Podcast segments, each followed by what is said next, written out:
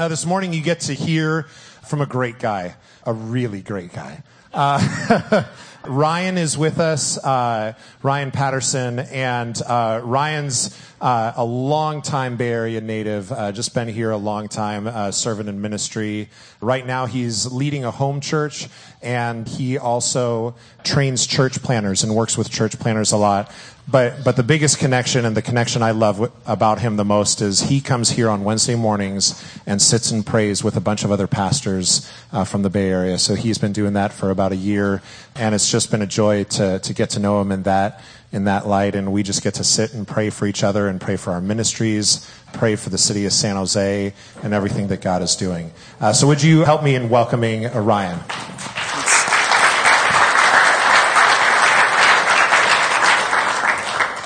Morning, everybody. It's good to see you and good to be with you. Uh, this is this is my backyard. I grew up uh, in Willow Glen at Lincoln and Curtner. I went to Pioneer High School over here um, and uh, grew up going to South Hills Community Church.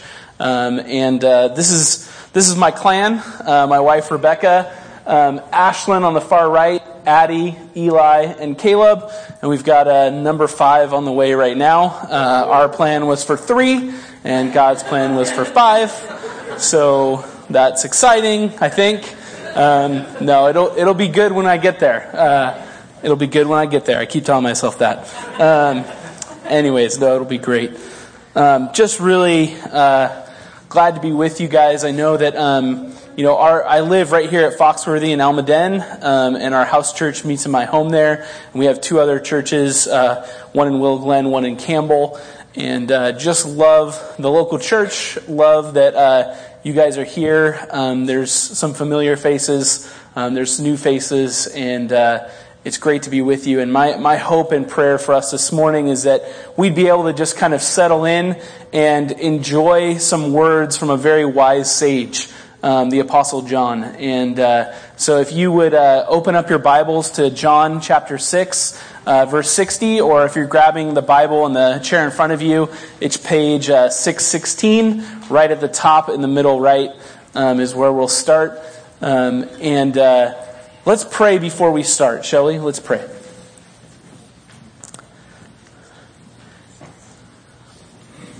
Jesus, I'm just aware that you are always with us and that uh, you are offering yourself your love, your power, your presence to us as we are here this morning. We're grateful for examples in the faith like John and uh, his life and his words um, that help us to know um, what it means to live with you in our life. We pray this morning that um, you would take the, the tension um, and the, the desperation that we feel at times in our lives and turn it into dependence upon you. We ask it in your name, Jesus. Amen.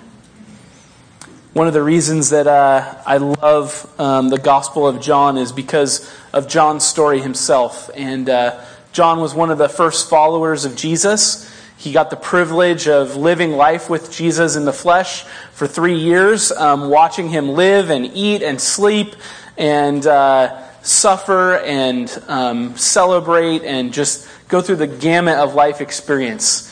Um, but then, even more valuable to me is the fact that once Jesus died and rose from the dead and went back to heaven, um, John lived life in the Spirit for decades. Um, and he really is an old sage. Uh, Christian tradition says that he wrote this when he was 80 or 90 years old. Um, and so, for me and for uh, all of us, if you have, you know, a sage in your life, uh, whether it was a family member, a grandparent, um, uh, somebody in the church, uh, you know the warmth and the comfort it is to meet with that sage. Somebody who has lived through a lot of life, knows the ups and downs, isn't um, youthful and idealistic, but is hopeful and is confident of love and of truth. And that's the kind of man that we get to sit with this morning when we read the Gospel of John. Um, one of my favorite stories from Christian tradition about John is that, you know, we, we hear stories that, that he was tortured, um, that he was exiled um, to the island of Patmos, um, but then in later life, uh, he was able to be with the church, but he could no longer walk. Um, it required that men from the church would come and carry him on a mat and he requested to be set at the front of the church um, to be as close as he could to um, the songs and to the reading of the word so he could still hear it. And that picture of a man who is faithful until the end. Um, that despite um, physical limitations, despite um, years of wear and tear, um, still came with a whimsical love for Jesus to be present with his community is of great encouragement. Um, and so he tells us a story this morning. Um, kind of in his story, he's building up a picture of who Jesus is. And he has Jesus making these amazing declarations um, that are, are, that are wise and compelling. And you can think of all the different kind of teachers and trainers and, and, and uh, people in our culture that people latch onto, the different podcasts that people listen to, the different YouTube channels that people watch. They, they gather a following and there's lots of likes and there's lots of follows um, and people are interested in what they have to say. And that's kind of where we're at in the story with Jesus is that he is getting lots of likes, he's getting lots of follows, and people are going along with him for the ride. Um, but then Jesus starts to say really challenging things. And this is the point at which all of us will face in our life is that we will hit moments where there is tension and there is desperation and there is wonder and there is doubt about what does it mean to really follow Jesus. And, and in this moment, we're going to set aside the specifics of what he's teaching about because it's a little bit, uh, it's, it's complicated. He says that he's the bread of life and he says that you need to eat my eat my flesh and drink my blood to follow me. And to a good Jew, this was a tremendously difficult thing to understand. And I think that all of us can relate that there are questions, whether they're theological or philosophical. I mean, the basic one for me is just when I look at the pain that happens in people's lives, as we shepherd and pastor and live life with people, the addictions that they struggle with, the abuse that they've suffered, um, the chronic addiction, to whatever is holding on to them. The, the tension of that teaching that God is good and powerful and present, and yet there is such suffering in the world is a real tension. Now, I can point to the book on the shelf and I can pull the doctrine off that gives you a technical explanation for that. But in that moment of tension, in that real life, the answer is more relational than it is technical. And that is where Jesus lives with his followers and his people. And so, in this moment of tension, when he's putting something in front of them that is too hard for them to understand or believe or live, I want to pay attention to how he responds to them and what he does, because I think that how he responds to them is how he responds to us. So he says this difficult teaching. And in verse 60, this is what it says. When many of his disciples heard it, they said, This is a hard saying. Who can listen to it? Jesus, knowing in himself that his disciples were grumbling about this, said to them, Do you take offense at this? I love that he walks them up right to what is hard. Because if you can imagine, um, he teaches something difficult, and I, am sure you guys never do this to Dave or Ben, but you know, they're there on Sunday morning, and you can imagine someone who might. They say something that's hard or difficult, and then you might, not you, but someone else, walks off into the corner and afterwards is talking with a friend about, was that right? Is that how it should work? Is that, is that really what, how life is? I'm sure you've never done it, but you've seen other people in the room, and so that's okay. Um, but Jesus, walk, it would be like him walking off the stage and walking up to your little group and say, tell me what offends you about that. And I, I like that he expects and that John, as a seasoned follower of Jesus, expects that there are going to be hard moments, hard moments to keep following him. It is no surprise that it's hard to follow Jesus. And there are some beautiful pictures of the different ways that Jesus walks people up right to the edge of their hesitations and their doubts and their tensions and invites them into relationship with him in the midst of that tension. Two of those stories for me um, come from the Gospel of Mark. Um, and, and it just shows that Jesus is not surprised by the fact that we have this tension, that we have these hesitations inside. There's this one story of a young man who has it all together. He, he, he's rich, he's well dressed, he's religious, he goes, he essentially goes to church every Sunday, he goes to the synagogue, and he knows the law, he knows the teachings of God and he's been following them. And he goes to Jesus. And you can kind of imagine this where you just want some affirmation. You just want kind of a, an attaboy or a good job. And he walks up to Jesus and he says, Jesus, what else do I need to do to inherit eternal life? What else do I need to do? This, this, is, this is a pregnant question because he's saying, I've done everything, right? That's what his question is. There's nothing else that I need to do. It's veiled a little bit in the pretense of saying, there's nothing else, right? Um, and Jesus, his response, the scripture says that Jesus looked at the young man and he loved him. And he loved him. He loved him too much to get away with that illusion of his physical having it all together. To not deal with the reality of something inside of him that was eating away at his life, that was killing him from the inside out. Jesus loved him, walked him right up to his hesitations and doubts, and said, You need to sell everything that you have and give it to the poor. And the scriptures say that the man was saddened, he was darkened, he was shocked because he had great wealth. And he walked away. He walked away. There was this pivotal moment where he thought that he had it all together. And he was looking for confirmation from Jesus. And Jesus says, I want more of you than just your physical getting it together discipline. I want your heart. I want your heart. But you, you love money more than you love me. And I don't know what that rich young ruler the way that he loved money. I mean, I know what money means to me. I know it means security. I know it means comfort. I know it means that I feel like I have it all together. Um, how desperate does it feel when you don't have the money you need to pay your bills? I mean, it is. It feels like your life is out of control. Um, so there's many different meanings for money, and I think that story is left in the scripture open to let us all kind of pause and wonder how, how do I love money more than Jesus? But this is who Jesus is. He walks us right up to these doubts, right into these tensions, because he wants to offer us more than just having it together. The other story of another pivotal moment from Mark is of a woman who suffered for 12 years from bleeding. She'd been grinding it out, trying to find a solution or an answer. Mark says that she suffered at the hands of doctors. She tried to find as many solutions that she possibly can. I'm sure that there's many of us that live with physical tension in our life, whether it's illness or, like I said, paying the bills, um, whether it's a, a, a, a pattern of behavior that we can't get away from, and we just would love relief from that. And we've spent years, years trying to get away from it, trying to solve the problem. I, I, I have friends that you know, they're wrestling through their, the way they handle their finances. And year after year, they just have this sense of, we can't get ahead of it. For some reason, we can't get ahead of it.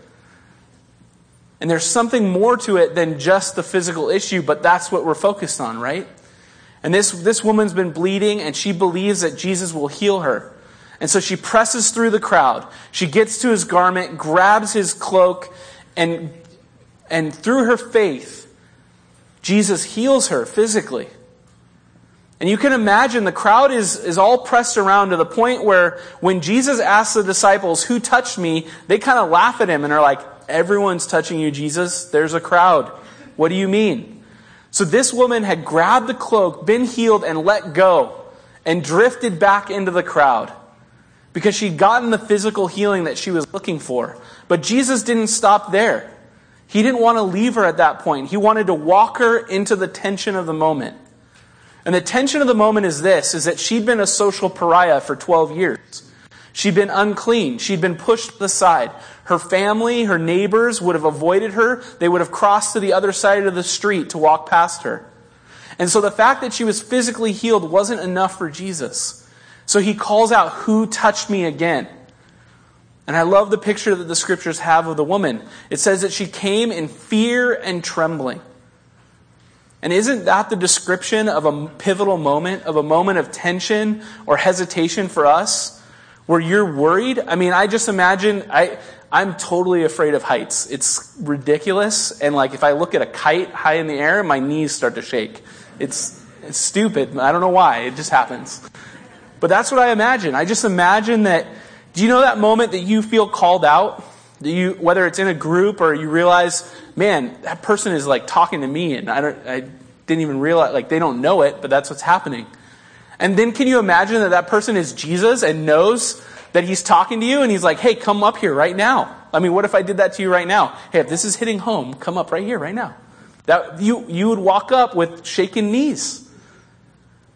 This is the Jesus that loves us too much to leave us in the tension and to just dismiss kind of the superficial top of our problems, but because he wants all of us. He wants us to experience eternal life now, completely. And this is what, what, uh, this is what John is affirming. As he goes on in his teaching, Jesus is addressing both what he said before that we're not going to totally get into, but into the, the just the essence of what he offers. So listen to this.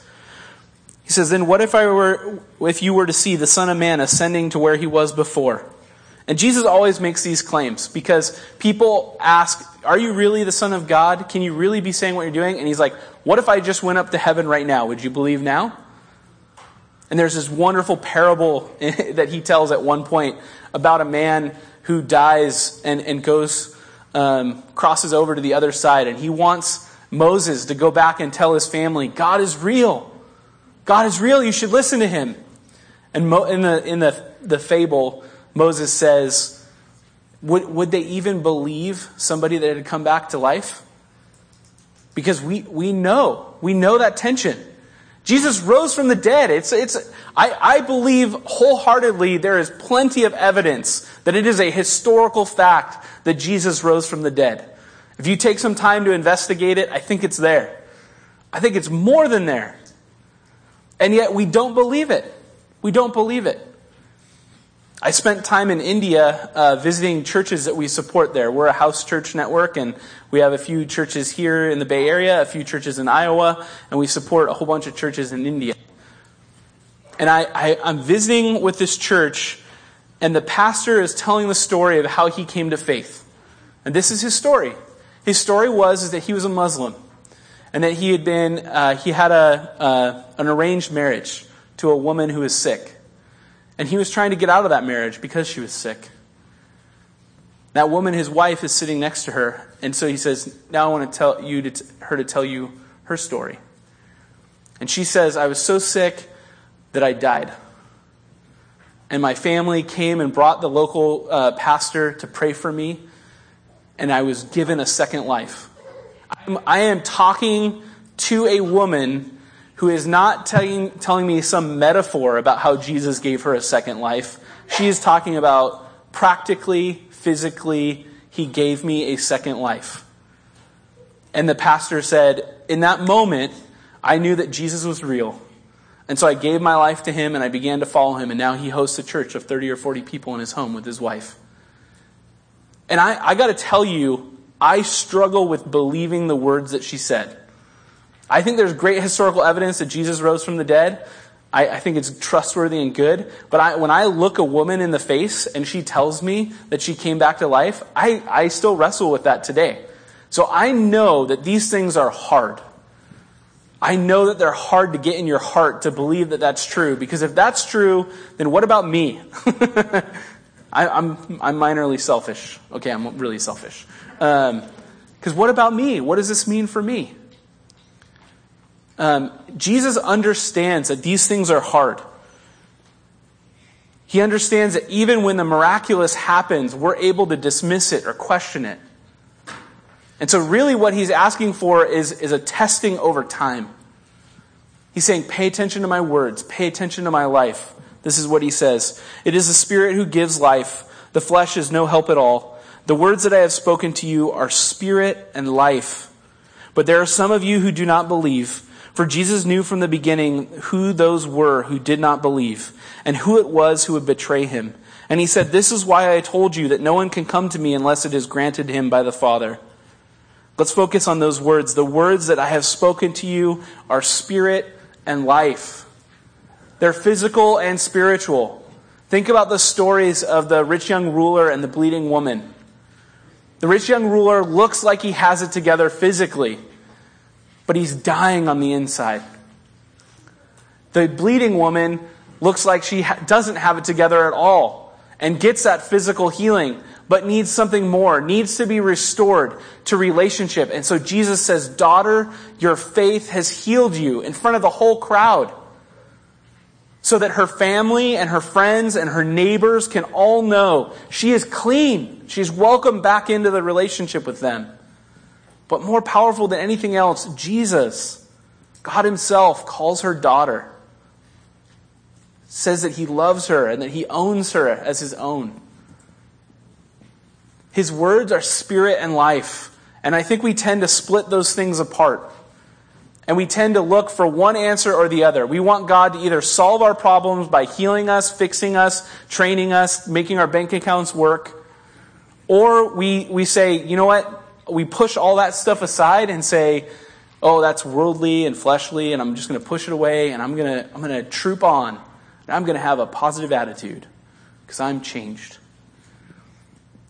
And I think that when we see that Jesus is both man and God in flesh in one, it's intertwined. And so those physical moments of tension, those existential moments of depression and, and tension on the inside, are really moments for our whole world to be twisted together and healed by Jesus. And I think it's over time. I think it's with patience and John, a man who walked with Jesus for three years, who walked with Jesus for decades in the Spirit afterwards, is saying that Jesus knows that when there's a crowd around him, there's many of those people in the crowd who aren't going to follow him forever. That there are going to be these hard moments, these pivotal moments, where we decide who is it that we're going to depend on? Where am I going to place my trust? I noticed in the bulletin this morning that the, the little kids, their story today is a story of the four soils. And I love this story because I think it's a story that each one of us can reflect on time and time again.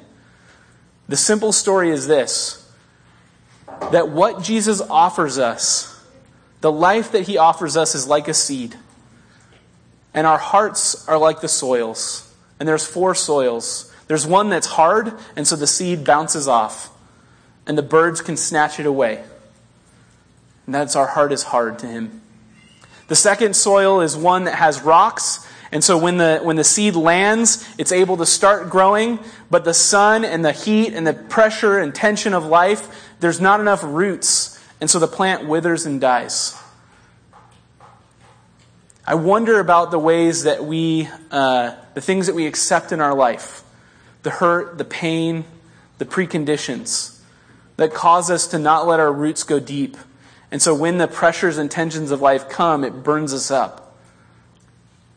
The third soil is the one where it lands and it, and it, it grows quickly and there's a joy and there's an excitement. And then it says that the thorns choke it out. The cares and the, the loves of this world choke it out. I, th- I think specifically of the students that went to Wildwood this last week. Um, many of us have had this experience where you get space from your ordinary life, even if it's just for the weekend or for the Sunday morning. But man, for a whole week in the mountains with space and time and loving people around you, pointing you to Jesus, how easy is it in that moment where you have that space to have something take root quickly and grow up with excitement? But then, wham! You come back into your house and your mom asks you to clean your room, and your dad says that you need to go do this tomorrow, and they're going to make you hang out with them on 4th of July when you want to be with your friends. And, oh man. Suddenly, suddenly that, that life that Jesus was offering seems really tense, really harsh. And will that get choked out? The last picture is the fourth soil that's good, that's, that's soft, and that receives Jesus and his way of life. And it takes root deeply, and it grows up in order to bear fruit. I, I don't think that that story is one where you get to like just give yourself a pass and be like, I've been going to church long enough. I'm the good soil. You know? I, I think, I think it's the condition of our heart when Jesus draws us into these moments You might be the rich young ruler who's got it together. And for all intents and purposes, it looks like on the outside you've got the good soil. But Jesus wants to peel back a little bit of a layer and says, You love money a lot. Is it possible that money is choking out what is possible from me in your life? Is it possible that money is preventing you from getting really deep roots and bearing more fruit? Is it possible that your heart is so hard about money that you're willing to give uh, time and you're willing to show up to church on Sunday, but man, when it comes to money, that is yours and it just bounces right off? Are you the woman that is suffering a physical um, or practical situation that you've been enduring for a long period of time? And so, is your heart getting harder and harder that when you come and spend time in the church, you meet with people in the church, you go to prayer, and it is dry as a bone, and you're wondering, what is going on? What is going on? I don't think that Jesus is afraid of those moments, and I don't think that he looks on them with guilt or shame towards you. I think he looks on you like he did the rich young ruler I think He loves you. I think He loves you and says, let's take a look at what's under the hood. Because I want to offer you spirit and life. And here's what I know about this is that John, his kind of summary statement about the eternal life is surprisingly not one that mentions heaven. This is his statement from John 17:3. This is eternal life, that they know you, the only true God, and Jesus Christ, whom you have sent. And here's how I know that this is what John means, is that he actually puts these words into Jesus' mouth. It's Jesus' prayer for us that we would have an eternal kind of life now. That the physical and the spiritual would meet in the tension of suffering and goodness and power and presence, and that something would grow there. Something would grow there. My, one of my favorite authors is Dallas Willard, and he says that we, we, we confuse the gospel, the good news. And he says oftentimes it's reflected in how the world talks about the church because they think about it as a ticket into heaven, and they're offended by those things.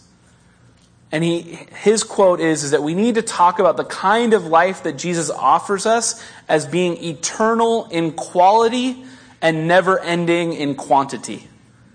Eternal in quality, never ending in quantity. And so often I think we're like clinging to that quantity part in the hopes that we'll make it to something better. And we're missing that there is an eternal quality to life in the midst of the tension. How do, how do I know this? How do I know that they mean in the midst of the tension? I think when you look at Jesus um, weeping over the death of his friend Lazarus, we know that he knows about that tension. Because Martha, Lazarus' brother, walks up and says, If you'd been here earlier, you could have, he, you could have healed him and he would be still alive. Jesus actually knows in that situation that he's going to raise Lazarus from the dead. But he still grieves. He still weeps. He's still sad for his friend and for those around him. I think there's an eternal quality to the life that Jesus lived in those moments that's more important for us to catch and to understand and pursue than necessarily the, the miracle that confirms that the kind of life that he was living when he was crying and weeping with his friends is the eternal kind of life. I think the miracle confirms that the way that Jesus was living, the way that he handled the moments of tension and walked into them and offered people hope and peace is what is really being offered. I think it's confirmation of that. And this is what Jesus does for his own disciples in this moment from John 6. After this teaching, many of his disciples turned back. The likes and the follows all went away. Because the tension and the challenges of life came, and people said, This is too hard. I don't understand how God can be good in the midst of this moment. I don't understand how He can be personally present and powerful. And so they walked away to handle it on their own. And Jesus, Jesus is super awkward. Because as most of the crowd leaves, he then turns to the 12 disciples left behind. And he says, Do you want to go away as well? Do you want to go away as well? I find a lot of hope in that question I find a lot of hope in that question because I think it's the honest thing that in most of our relationships we normally don't say.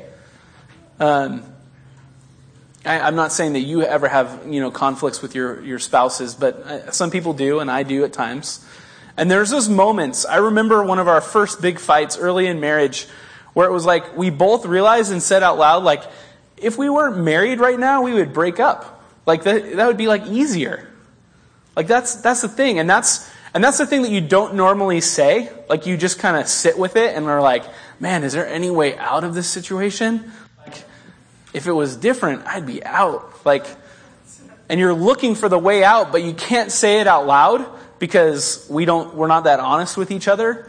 And honestly, if we were that honest, we'd probably like blast each other with it as opposed to like asking an honest question. But Jesus is so skillful that he can look on us with love and ask that honest question and say, hey, I, I recognize that this moment is pregnant with a lot of tension. And so, do you want to leave too?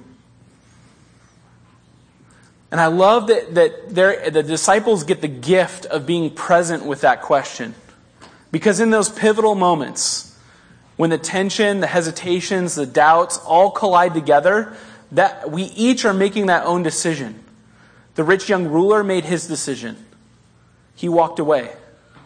The bleeding woman made her decision. She'd already gotten the healing that she needed. She could just keep failing back into the crowd and not respond.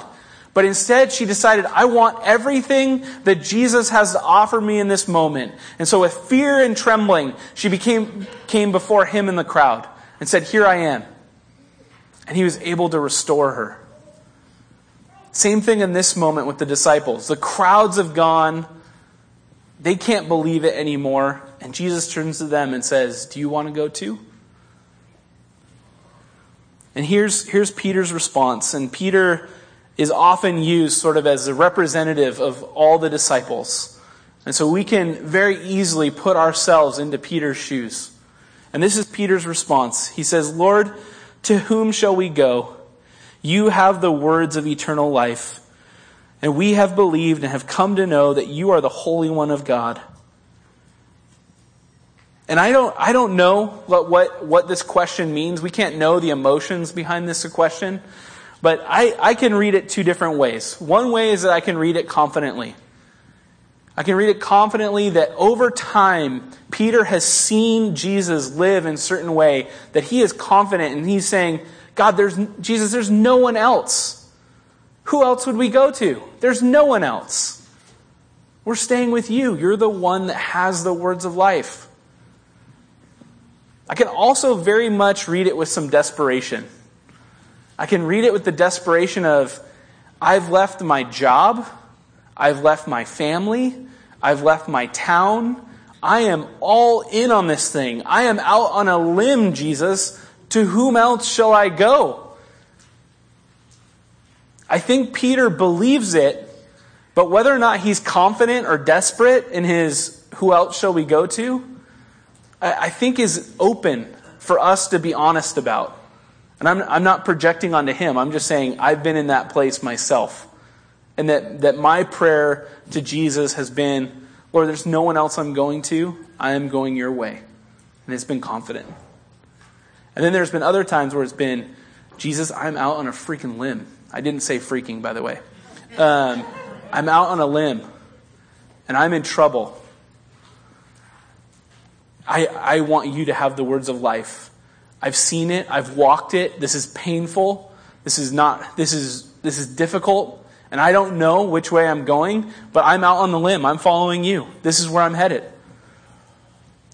And I think we will come to those pivotal moments where we have to answer the question for ourselves to whom shall we go for the words of life?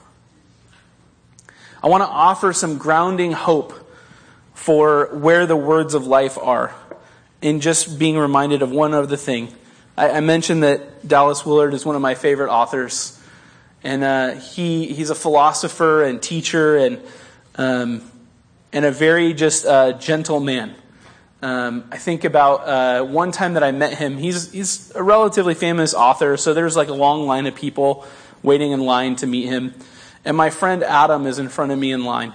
And Adam gets to the front of the line, and he's, he's a college student, and um, Dallas is a professor at USC.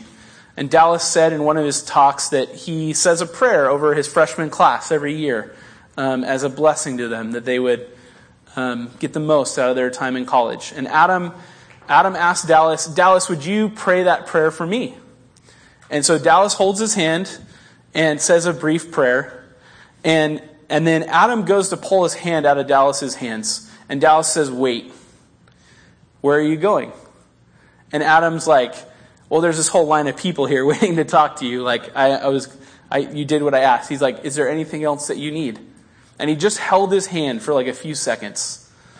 And I remember watching that, and I just, this, this is the kind of thing that to me embodies Jesus recognizing the tension and pregnancy of those moments.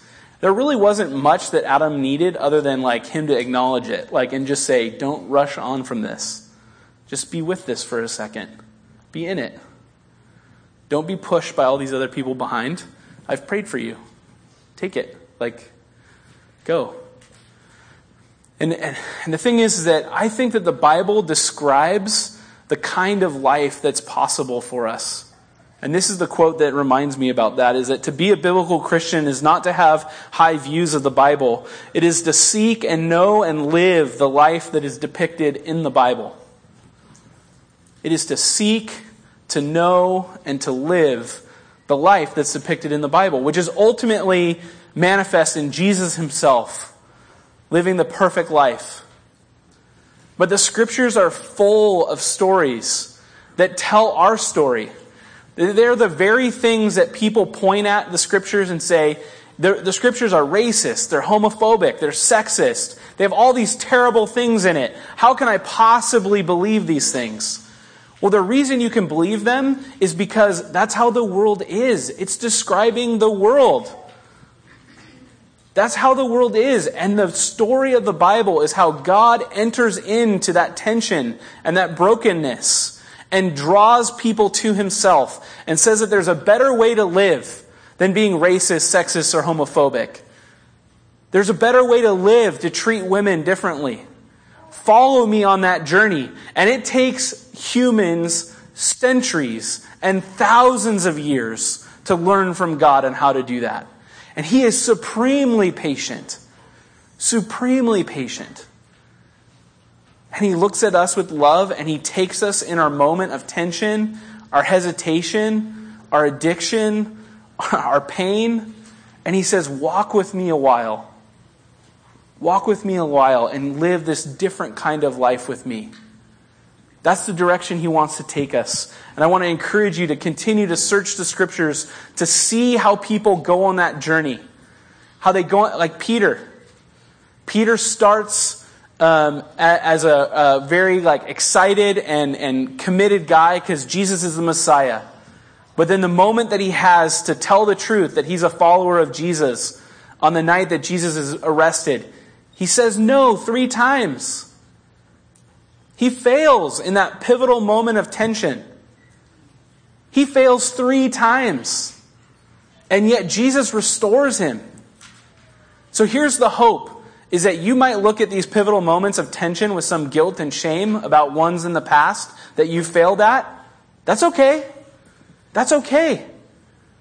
Peter failed too. He wants to restore you as well. And Peter learned. Peter learned, and later in the story, Peter is very focused on his own performance. He wants to hold it together and look like a good Christian. But he keeps, he keeps focusing on that and leaving other people out. He's leaving out people that don't have their life together. And so on multiple occasions, one time through a dream and one time through Paul rebuking him in front of the whole church, he says, you're, you're off, man. You're excluding people who aren't your race, who aren't worshiping the way that you worship from the kingdom of God. This is all open to everyone. And Peter is shaped by Jesus' story. He's shaped by the life that's described in the Bible to open himself to loving all different types of people from all different kinds of backgrounds because God's offer of relationship and love and peace is for everyone. So in the past, you may have been that hard soil and the, the, it may have skipped off your heart. You may have had things choked out. You may have had things burned up. But it doesn't mean that you can't till that soil again and be soft to it again. Peter, that's Peter's story. There's story after story after story in the scriptures about people just like you and me that have gone through that journey and that are becoming more whole people, living an eternal kind of life now and forever. These are John's parting words at the end of his gospel, and so it's my prayer for us today. He says, Now Jesus did many other things in the presence of the disciples, which are not written in this book. But these are written so that you may believe that Jesus is the Christ, the Son of God, and that by believing you may have life in his name. There's a lot of different stories that we could tell each other about Jesus and what he's done in our life. But the goal of those things is that we would trust and grow in those moments of tension on, in dependence upon Jesus. He can transform those moments of hesitation, of doubt, of pain into moments of dependence because he's willing to walk into them and say, Do you want to leave? Let's be honest. Where are you at? Are you desperate? Are you confident? Where are you? And then that way you can have his kind of life now. Would you please stand so I can pray for you? And then uh, the worship team is going to come up.